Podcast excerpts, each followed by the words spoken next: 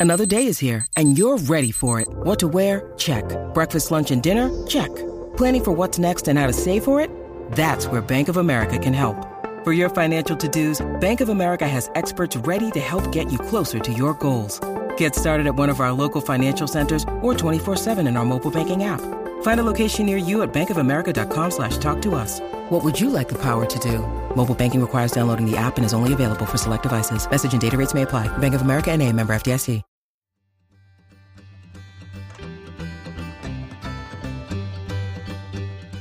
Welcome to As a Woman, Fertility Hormones and Beyond. I'm your host, Dr. Natalie Crawford, and I am a board certified OBGYN and fertility physician, and also co founder of Fora Fertility in Austin, Texas. Each week on this podcast, I discuss health and fertility and how they relate to your true self. Become a part of the community of collaboration that amplifies others as a woman. I hope you enjoy the episode.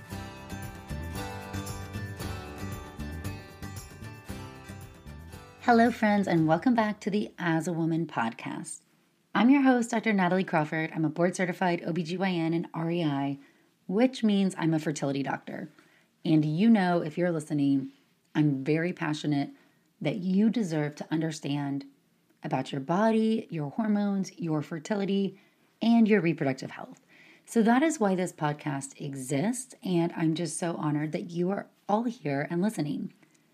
Today, we're starting off a series which I'm answering some of your fertility questions, but we've grouped them together by content. So, this episode is all about ovarian reserve, your eggs, your egg count. So, these are questions that you've called and left voicemails about. These are my favorite, favorite episodes. And we have a lot of great ones coming up. And depending on the response, we might do more of them in the future. So, if you have questions, you can always call and leave them on the voicemail at 657 229 3672.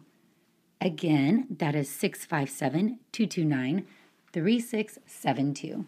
We will continue some of our weekly Q&A over on Instagram at Natalie Crawford MD. Just we get thousands of questions there, and so this is just an easier way to have a higher chance of getting your question answered. And sometimes we just don't know what questions we have until we hear somebody else ask it. And my last housekeeping item before we dive right in is that you can sign up for the weekly newsletter at nataliecrawfordmd.com slash newsletter, where we go over my favorite things, recipes, fertility in the news, answer some of your questions there, try to make it a little educational tidbit. And you can find more information on the courses on the website. I have the IVF course and the natural fertility course. In my perfect world, they're both the best thing together if you're doing IVF.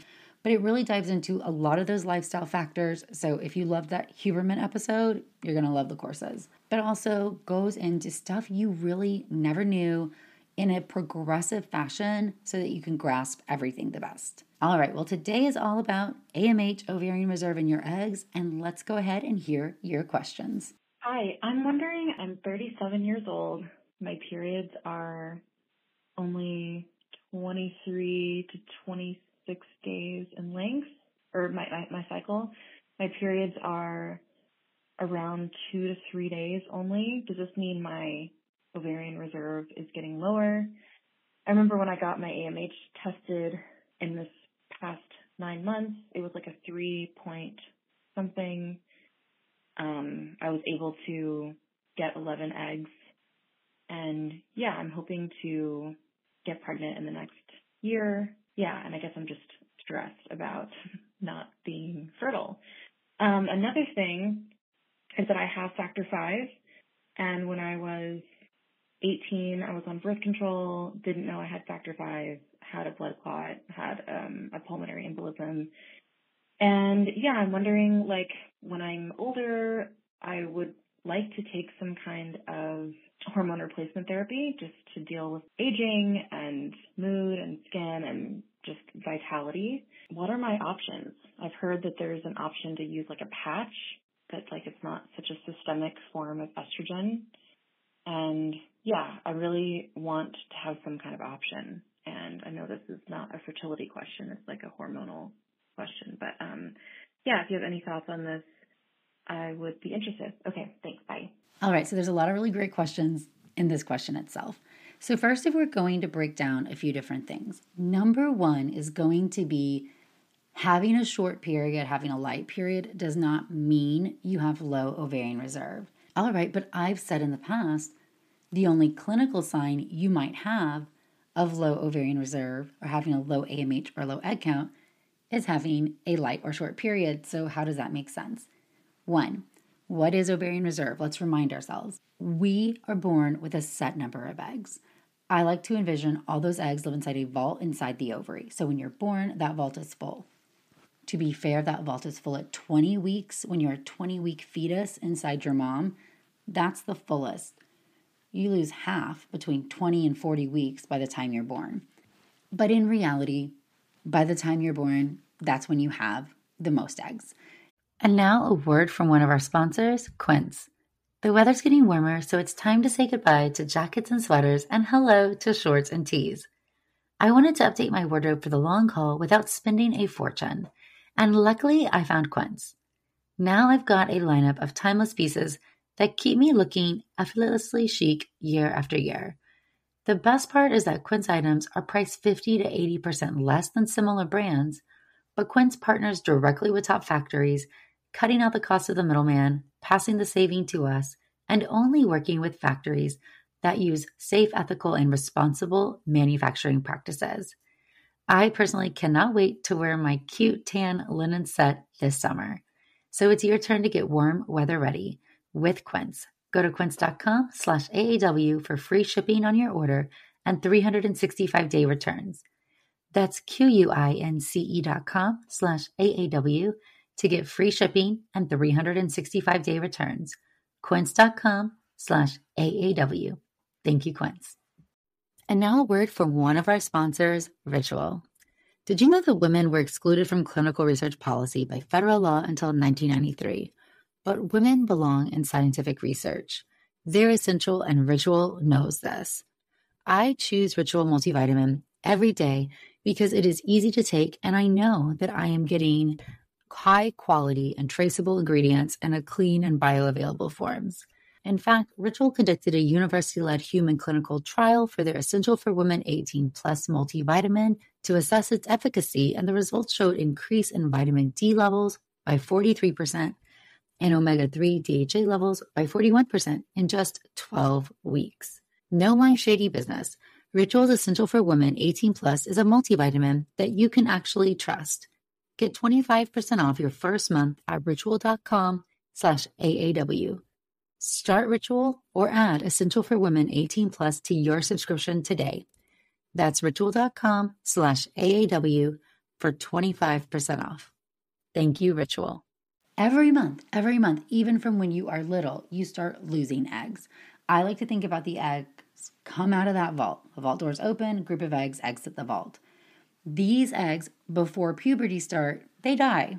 Each egg dies. Now, once puberty starts, and really once menstruation starts, what's happening is now the brain is turned on and activated, and you're getting the signal FSH from the brain that is going to allow one of those eggs to grow and develop. Remember that each egg grows inside a follicle, so we can see follicles on ultrasound that are outside the vault. So, FSH will stimulate a follicle to grow. Therefore, the egg is maturing, making estrogen, and you ovulate. The eggs that were not chosen to ovulate, they die. And what makes this even more interesting is that when you have more eggs, you lose more eggs per month. When you have fewer eggs, you lose fewer eggs per month. So let's imagine that that vault wants to live at equilibrium, wants to have this middle of the road perfect number. So if you have more, it's too crowded and sends more out. When you have too few, it feels empty and it wants to keep some inside, so it doesn't send as many out. This concept is very important because one, we cannot see the eggs inside the vault. We can only measure or evaluate the ones that are outside. And that's what we're testing with tests like AMH, or an ultrasound where we're doing a follicle count. So, AMH is a blood test called anti Mullerian hormone, and AMH is made from the cells that surround all of those eggs. They're called the granulosa cells, and they make some AMH. So, the more eggs you have, the higher your AMH. AMH lives in your bloodstream a little bit longer than just this one given month. And it can be influenced by many factors, meaning if you have not ovulated in a long time, none of those granulosa cells may be as active and your AMH may appear lower. So, notably, this happens if you're on continuous birth control pills every single day, never taking a break, you don't ovulate. Sometimes can happen from progesterone IUDs. Remember, they don't always prevent ovulation, but they can sometimes. And then it can also happen from pregnancy or lactational amenorrhea when your ovaries are not ovulating because the brain is not sending the hormones to do so. So, AMH fluctuates based on what's around, how many eggs you have, other factors. But it's a really nice test because it's non invasive, it's a blood test. Your egg count out of the vault is also not going to be perfect, big picture. So, if I said, hey, for your age, I would expect 16 eggs, dude, it's not going to be 16 every month. One month it might be 16, then 17, then 13, then 16, then 18, then 19, then 15, then 14, then 16, then 17. You get the idea. This is just an important concept because I see people all the time who will say my AMH is increasing or they'll see a drop and in their brain they're calculating the percentage drop and telling me when it will be zero. And it just doesn't really go like that. Over time, yes, that range that you're alternating between that 30% will get lower and lower, and eventually everybody runs out of eggs. So, what does that have to do with your period? Now, the biggest thing for me is to one understand that you can have a lot of different periods that can all be normal. Some people have shorter periods and some people have longer periods. Some people have shorter cycles and some people have longer cycles. So we think about your period as the bleeding interval and your cycle being the entire cycle from day one to the last day. There are many things that can impact how many days are between each period and how long you bleed for and how heavy it is. And even other hormonal things like thyroid disease, prolactin, PCOS. These can impact what your cycle looks like as well. And that's why I always say your period is a vital sign. Now, if you told me your periods used to be 28 days on the spot, lasted for six days, and now they are shortening, that is more concerning it could still be other hormonal, thyroid or prolactin or something. But that to me is sometimes concerning because what happens is if you have fewer eggs coming out of the vault, let's say you used to have 16 and now you have on average six. Your six eggs are coming out of the vault and the brain doesn't know. Remember, the brain and ovaries, besties that live across the country. Like my best friend lives in Georgia. We talk on the phone way more than we FaceTime. So I don't know what she looks like or what she's doing most of the time. So, same relationship. Your brain's on the phone with your ovary, sending out its normal amount of FSH. What happens is when suddenly you have a drop in your egg count, the brain has not adjusted, sends out its normal amount of FSH, and that signal is now stronger to each egg. You can imagine Here's your signal dispersed among 16 eggs. This is the normal. Suddenly, that same signal dispersed amongst six eggs. So you're going to ovulate sooner because an egg is getting a stronger amount. That means ovulation is happening sooner because that follicular phase, the time period that you're growing an egg up until ovulation, is the variable part in a cycle. Remember, the luteal phase after ovulation stays pretty set at 12 to 14 days because that's the life of a corpus luteum. So suddenly now you're ovulating sooner, that egg is growing faster, your lining's being exposed to less estrogen, and your entire interval of your cycles is getting closer together. And you might also have shorter, lighter periods because you didn't have as much time to grow as thick of a lining. So, yes, that is a clinical sign. Now, what happens as you keep going down the process is that the ovary starts to become refractory to seeing this high level of FSH. There start to be fewer and fewer eggs, and eventually you're out of eggs.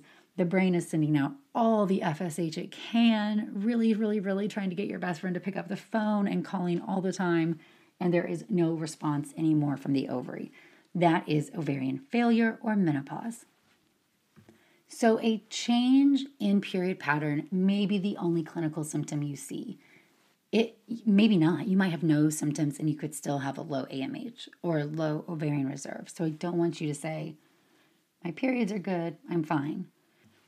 But again, we're always looking for how we can be advocates for our health. So if you've noticed a change, your period's a vital sign and you should get it evaluated.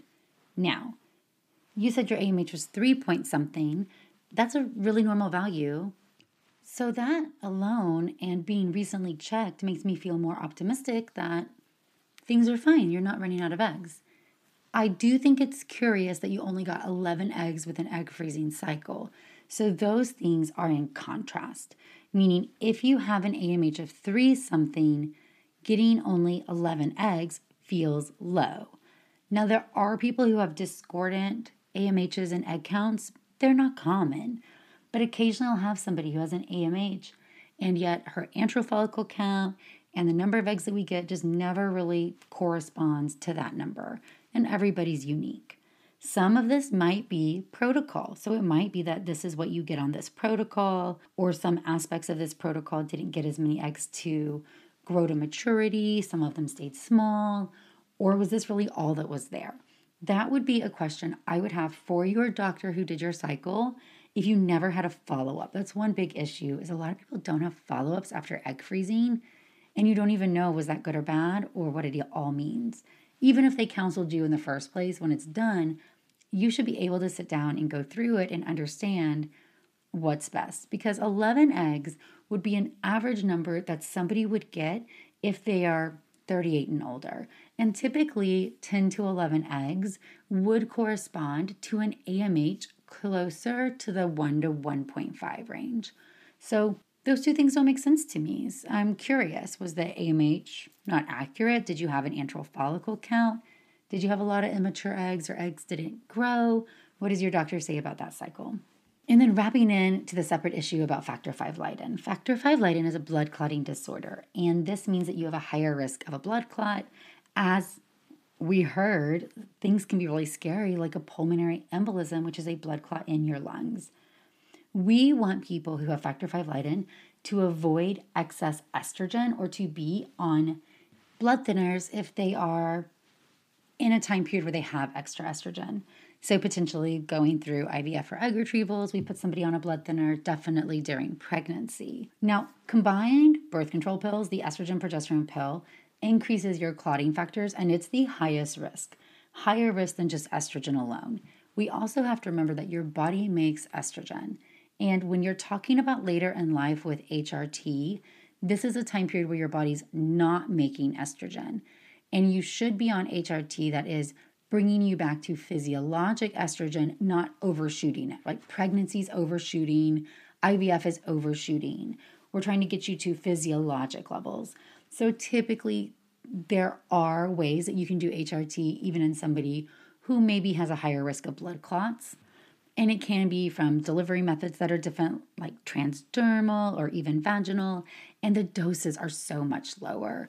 So, this is really a discussion, you know, when you get to that phase of your life with your OBGYN or whoever's managing your care to talk about risk benefit because being hypoestrogenic for a long period of time can be harmful as well, increases your risk of osteoporosis and Alzheimer's and heart disease. So, you want to balance these things together, but just understand the difference in time periods of your life, like pregnancy or IVF, where your estrogen's so much higher than normal taking the combined birth control pill, where ethinyl estradiol and how the pill is metabolized through the liver is different than the estradiol that your ovaries are making. And so just know that there are some differences, and this is a conversation to have once you get to that stage. I would not pre worry about it. And now a word from one of our sponsors, Apostrophe. With the temperature starting to warm up, I'm so excited the summer is around the corner and getting ready and looking forward to the summer months. But I know that when I'm outside enjoying nature, I need to pick up supplies to prepare myself for summer adventures. And if you want to get your skin glowing in time for summer, it's time for you to get started with Apostrophe, who is sponsoring this episode. Apostrophe's goal is to help you feel confident in your own skin. So whether you're dealing with breakouts, signs of aging, or acne scarring, Apostrophe will help you love the skin you're in. I personally love that you get access to an expert dermatology team, a tailored treatment plan. It's simple to sign up for your first visit, and there is no in person appointment or trip to the pharmacy needed. We have a special deal for our audience. Get your first visit for only $5 at apostrophe.com slash AAW when you use our code AAW. That's a savings of $15. This code is only available to our listeners. To get started, just go to apostrophe.com slash AAW and click Get Started. Then use the code AAW at signup and you'll get your first visit for only $5.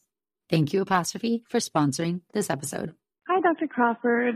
Love your podcast. I'm a 28 year old female. I had my AMH done um, the week after I got my Mirena IUD out, and I had the Mirena for seven years, or two Mirenas for the over the course of seven years. And my AMH was super low, about 0.63. And I'm just curious if that um, hormonal birth control could have impacted that. I'm to have it redone in a few months from now. My partner, my non-binary partner, and I are planning on doing reciprocal IVF, and just a bit concerned about the low level. And I'm doing everything in between that I can to increase that. But I'm just curious about that. And I know you have some information about birth control and these levels, but I hadn't really come across that exact case yet. So I hope to hear um, a little bit of information about that soon. Thanks so much. Bye. Fantastic question and relates to what we were just saying, but I'll go into a little bit more depth. So, if we think about AMH again, it's made from the cells that surround all of the eggs. So, time periods where you're not ovulating at all or ever giving your ovary a rest period. So, the thing about IUDs is we have to remember there's different types different ones, different amounts of progesterone, even in the hormonal ones, and different time periods that you have them in. Ones that have higher levels of progesterone, like a Mirena over a Kyleena, have a higher potential probability of you not ovulating. And if you're not ovulating, that's where the ovaries are going into that quiet phase. And they're not ovulating because to you, that progesterone level is so high that it's preventing it. Progesterone does not always prevent ovulation. And so that's why on a Mirena, for example, not everybody stops ovulating and not everybody goes amenorrheic. That's why studies can vary, or that's why the significance of a relationship between AMH and having an IUD might be muddy because people can respond different to them. But what we do know is that there does appear to be a impact in certain people. So when I see patients, I'm always asking, how long did you have it? And did you have any periods when you had that IUD in place? If you really had no periods, no cyclic spotting, which is a sign of ovulation, then the IUD may have been having an impact on your ovaries more. I would say, hey, now that it's out, let's give your body three months and then repeat it and do an antral follicle count with another AMH. Presuming maybe this was checked by your OBGYN but maybe it was a fertility doctor. If it wasn't an REI or a fertility doctor, I would go see one just so you can fast track into proper counseling, especially with the desire to do reciprocal IVF. You're going to need to be clued in somewhere anyway. If we live in the space where this is a real value, so we wait the three months, it's the exact same. Dang it, we can't just blame it on some suppressed granulosa cells. This is what you have, and you have a low AMH this is really important information in your family planning. And when I see couples who are interested in reciprocal IVF, or potentially they each want to have their egg source be a part of their family building, there's a lot of different ways to get from point A to point B. But if you have low ovarian reserve, we have to strongly acknowledge that it might be the best for you to be an egg source first, if you ever want to be the egg source. So sometimes I'll have patients say, Oh, I want to carry all the pregnancies, but I want one with my eggs and one with my partners, and I want to use my partners first. This would be a circumstance where that would not be a good plan because if I got you pregnant with your partner's eggs, but you still desired to have a genetic child, by the time that we pass going through IVF, getting you pregnant, nine months of pregnancy, healing up enough for you to try to get pregnant, the drop in that egg count might be so profound that it makes it hard to get pregnant or it makes it so financially expensive that it's putting it out of reach of what you may realistically be able to do. That doesn't mean you have to change your plan, but my job is always to give you the data so that you can work through those scenarios and feel really confident that the plan you're choosing makes sense. The worst thing I want is for you to walk back in in three years and say, Now I'm ready to get pregnant with my eggs but now it's too late. Or now you're to have to spend five times as much. Or now the odds are so much lower. So, just having the full picture is really, really important when it comes to making your plan, especially in the situation where you know you're going to need some reproductive help. So, let's make sure we have all the data that we need. Hello, Dr. Crawford. I was just calling in to ask a little bit more about AMH. I recently had mine checked just because one of my friends said that there was low, uh, theirs was low and they're 30. I'm also 30. So I had mine checked and it is at 5.1 or something, which I know is kind of elevated. I don't have any symptoms or history of PCOS. I've had an ultrasound in the past, which was, you know, negative, no polycystic ovaries. I've never had elevated testosterone. I've never really struggled with hirsutism or anything like that. And I have normal menstrual cycles in your opinion, would that still be kind of consistent with PCOS, or does that just mean I'm very fertile for my age? So yeah, thanks so much for having this podcast. It's a great help, and I appreciate you. Thank you so much. Bye. All right, this is a really good question about AMH and PCOS, and just about ovarian reserve in general, because people can get worried on both sides of these tests. Number one, AMH has not been adapted 100% as a diagnosis of PCOS, meaning, oh, you have a high AMH, you have PCOS. That being said, study after study is showing us that people who have an AMH value over certain cutoffs, they're always different in most studies, but typically it's four or higher, have a very high likelihood of having PCOS or have a high predictive scale, or I even think about it as being predisposed. So if your AMH is over four, then you definitely have that lots of follicles. Whether they are measuring them on ultrasound or not, you got to remember ultrasounds look for different things based on who's doing it. So just because somebody tells you your ultrasound's normal does not mean that you don't have a high follicle count consistent with PCOS. But the diagnosis right now is still a high follicle count and other things, and androgen signs or and irregular periods. I often tell people that it's always better to have more eggs than less. And if you have a high AMH, you might have PCOS or a predisposition to it, but potentially you're not having symptoms because you're doing the things that your body needs to feel better, slash, AKA, you have figured out how to naturally manage your PCOS as best as possible. Not everybody can naturally manage their PCOS. I even hate saying that because this is an ovarian dysfunction problem. So some people can be as healthy as they can and do all the things I'm about to say, and it's not going to make a difference. You're still going to have irregular periods or androgen signs. But there's definitely people who I consider on the teeter totter. And this means that if you get more stressed, if you gain weight, if you are not treating your body with as much kindness, you might actually see some of those irregular period signs or androgen symptoms. So, the way we like people who have PCOS or have a predisposition to try to manage it, try to decrease your cortisol, your stress, try to get lots of sleep. That's when cellular repair happens. You want to get at least seven and a half to eight hours. You want to eat a diet really high fruits, veggies. You want some of those natural antioxidants.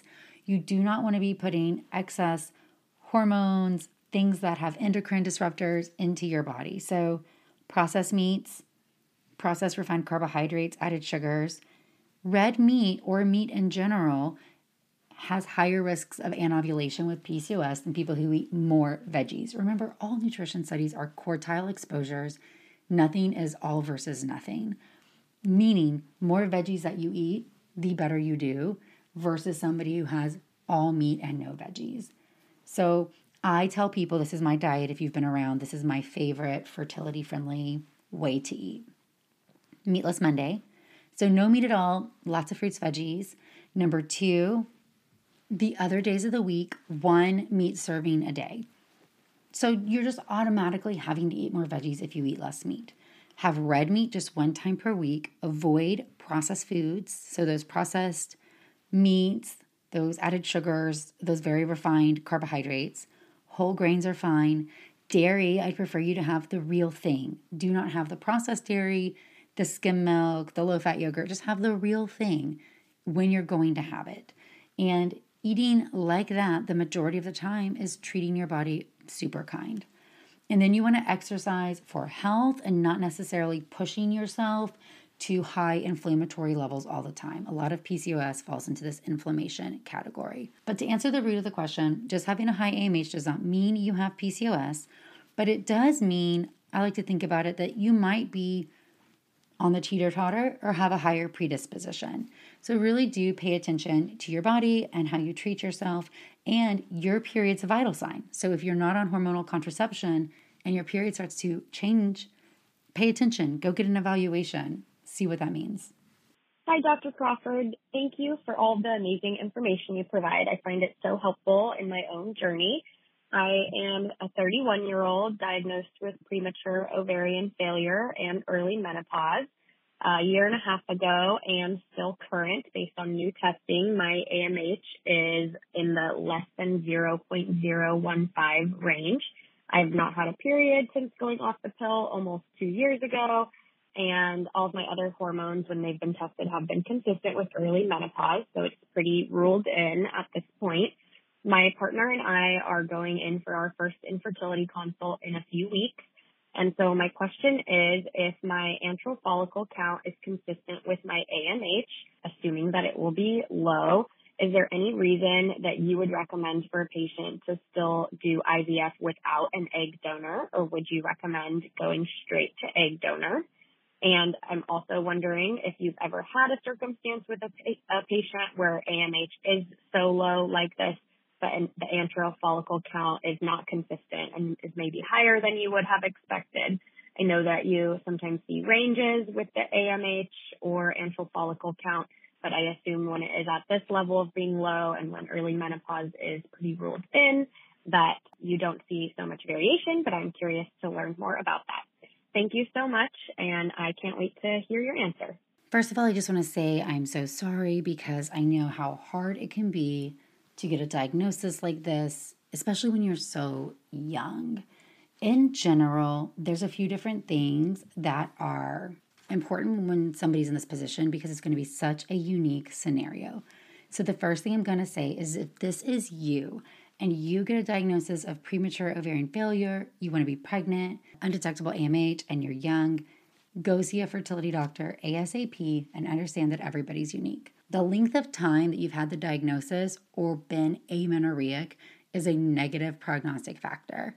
Meaning, off the cuff, if you're just saying, I just got this diagnosis, my periods just went away, I am more optimistic than somebody who hasn't had periods for two years. That being said, when your ovaries are in ovarian failure, they don't respond to FSH. Your FSH is very high, that's part of the diagnostic process. And I like to think about it as your brain is just signaling as strong as it can to the ovary, and the ovary is done. It honestly does not mean you are 100% out of eggs, and that is important. What it means though is that the eggs aren't responding. You're in the very last bit, and it can be very hard slash impossible to stimulate.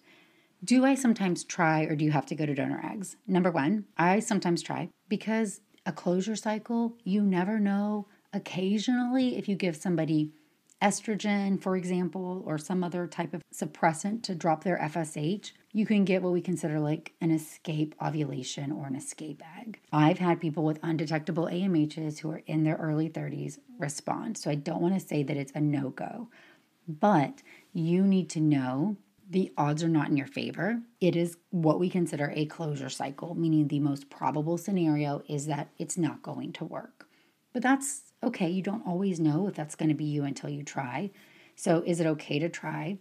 I usually say it's okay to try. Now, if you only have X dollars and you can't do donor egg because you do try, that's a different scenario we got to talk about. The other place where this plays in is that if you've not had periods for two years and you've been in ovarian failure and you're in your 30s, you need hormonal replacement ASAP, ASAP. You need some estrogen. It doesn't have to be the birth control pill, you need some estrogen. If you're taking estrogen, you're going to need some progesterone cyclically at least every three months. It can be sooner if you want. And you'll want to take a pregnancy test beforehand because what happens is occasionally, as you have estrogen, that FSH will lower, and then you might get an egg that then would respond to a rising FSH. So It's this interesting scenario where occasionally women with premature ovarian failure are told they cannot have children and you can't do IVF, or you try IVF and you don't respond to medication. And then suddenly you put them on estrogen replacement and they ovulate and get spontaneously pregnant. It's fantastic. We love it. So it's not birth control. And of course, if you don't have sperm, if your tubes are blocked, there's other factors that go into conception as well. But in some people who might try an IVF cycle, Let's say you don't respond. You're okay doing donor egg, but while you're in the process, might put you on estrogen and see if you have intercourse. It's you can't track ovulation. The whole shebang is hard.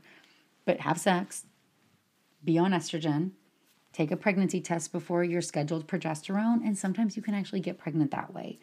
Donor egg is going to be there. If you are ready to get pregnant ASAP, donor egg is 100% the fastest it is the most likely thing you'll need.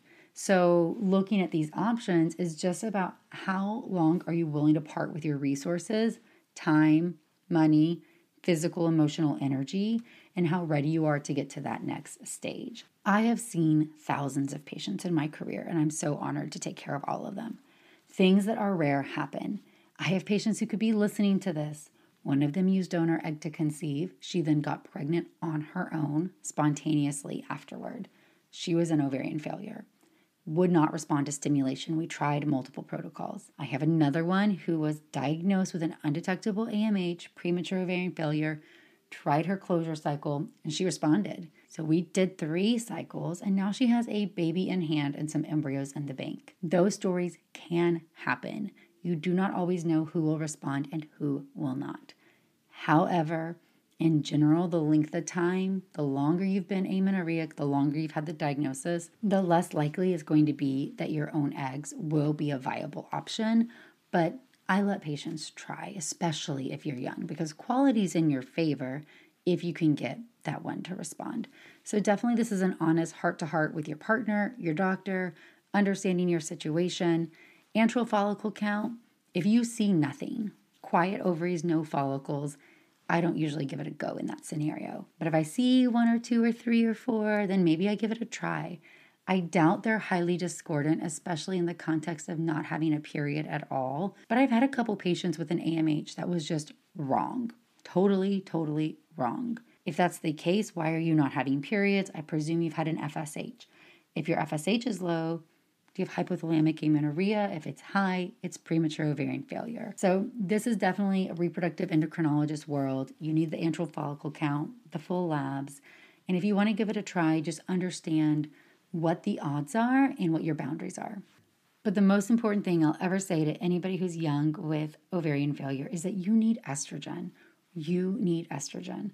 So, please, please, please, please, please, if you have POI, get on hormone replacement, regardless of if you want to be pregnant or not. There's different ways that you utilize it in both scenarios. All right, friends. Well, thank you so much. I hope you enjoyed this first Q&A. This one was all about ovarian reserve and AMH. If you have questions, you can call and leave your voicemails at 657-229-3672. Again, 657-229-3672 as we dive more into this series. As always, you can follow along on Instagram or you can check out the YouTube channel. Thanks, friends.